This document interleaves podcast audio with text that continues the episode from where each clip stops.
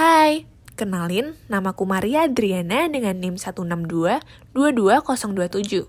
Hari ini aku mau ngajak kalian buat belajar bareng aku.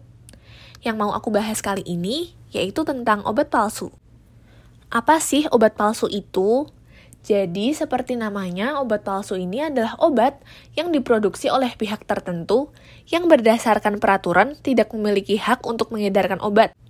Obat ini itu bisa berupa obat yang memang diproduksi tanpa izin, atau bisa juga merupakan obat yang merupakan tiruan dari obat berizin edar.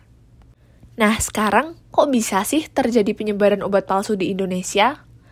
Nah, jadi penyebaran obat palsu ini marak terjadi karena keuntungannya yang sangat besar. Jadi, keuntungan yang didapat oleh pelaku ini jauh lebih besar dibandingkan jika menjadi pengedar narkotika atau psikotropika.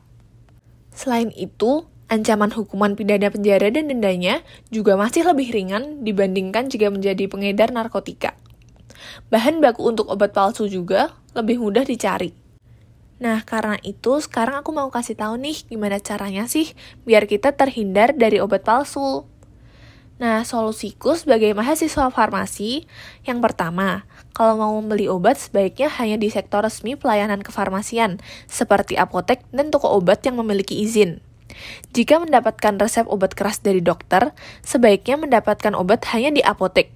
Tidak disarankan untuk membeli obat secara online, kecuali pada penyedia sistem elektronik farmasi yang terdaftar. Jika setelah meminum obat kondisi tubuh tidak membaik, segera berkonsultasi ke dokter.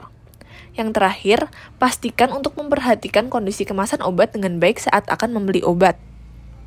Bingung gak sih penyebaran obat palsu ini udah terjadi di mana aja di Indonesia? Nah, jadi obat palsu ini bisa dijumpai di mana saja.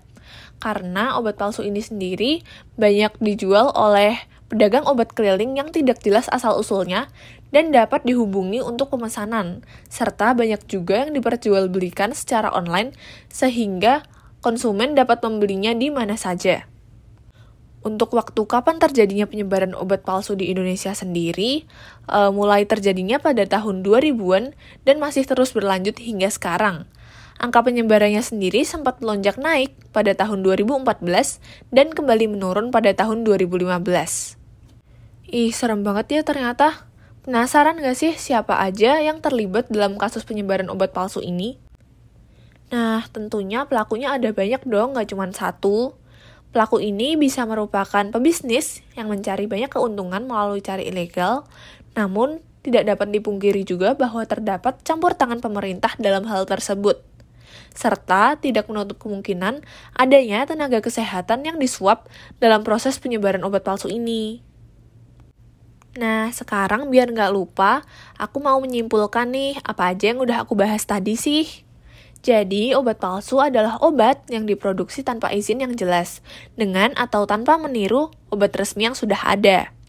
Obat palsu ini bisa dijumpai di mana saja, secara penjualannya banyak melalui pedagang keliling ataupun secara online.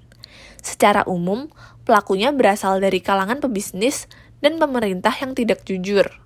Alasannya karena besarnya keuntungan yang didapat dari penjualan produk tersebut dan hukumannya yang tidak terlalu berat. Untuk itu, kita harus cermat dan hati-hati dalam membeli suatu obat.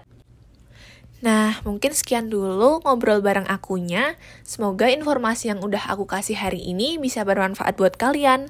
Dan semoga kalian sehat selalu dan terhindar dari penyebaran obat palsu. Sampai jumpa lagi.